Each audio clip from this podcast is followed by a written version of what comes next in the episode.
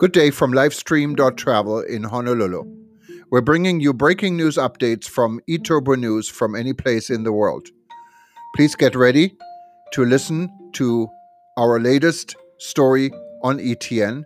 If you have news to report or you like to be featured on one of our upcoming podcasts, simply go to Livestream.travel and click on Contact. Here is your news update.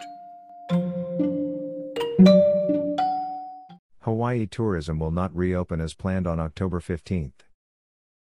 There are more problems in paradise. There are more problems for Hawaii's travel and tourism industry. Only the island of Oahu with Honolulu and Waikiki may reopen for tourism arrivals as originally planned and ordered by Hawaii Governor Ige. The Aloha State of Hawaii was planning to welcome visitors from the U.S. mainland without the requirement of a mandatory 14-day quarantine if a passenger provides a COVID-19 negative test done within 72 hours prior to arrival. Airlines had been getting ready to transport again visitors to Hawaii. United Airlines said such a test can be done hours prior to departure at San Francisco Airport for a $250 fee or prior by mail.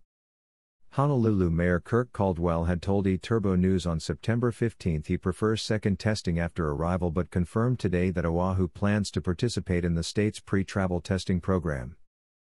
Mayor Caldwell maintains a two-test program would be preferable to the current option, but also understands the current restrictions on testing capacity. Kauai Mayor Kawakami made this statement. "We have not yet made a determination. Decisions must be deliberate and we can't commit to plans we don't fully understand. Our goal from the beginning has been to supplement the Governor and Lieutenant Governor's statewide travel plan. The option to opt out is a recent development. As we understand it, our proposal was denied in part because the state aimed for consistency across the board, so visitors would not be confused. How does the option to opt out achieve that goal? If each county were to opt out, where does that leave the statewide travel plan? We need more details on what an opt-out means for the counties, and whether that provides the option for us to implement a single test post-arrival program. If we were to remain in the program, the Lieutenant Governor has committed to implementing enhanced testing, such as a surveillance testing program, and we look forward to hearing details on how that will be implemented on October 15th. Our goal is not to extend a mandatory 14-day quarantine in perpetuity. Our goal is to keep our community safe while we take a phased, responsible approach to reopening. We believed we could do that by offering an enhanced second test program." Hawaii Island Mayor Harry Kim said yesterday he was opting out for the state's pre-travel program starting October 15. "It means anyone visiting Hawaii Island, also known as the Big Island of Hawaii, will be required to quarantine for 14 days regardless." eTurboNews reached out to Maui's Mayor Mike Victorino. A spokesperson for Mayor Mike Victorino said the mayor had not made a decision yet.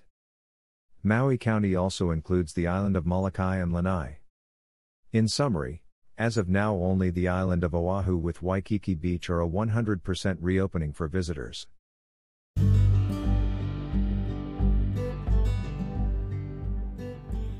Thank you for listening to another edition from Livestream.travel. We will be back with more updates from eTurboNews soon. If you have any questions or you like to be featured in one of our upcoming editions, simply go to Livestream.travel and click on Contact. For more information on the Travel News Group, publisher of eTurboNews, Hawaii News Online, Travel Wire News, and many others, go to travelnewsgroup.com. Thanks again for listening. We'll be back soon.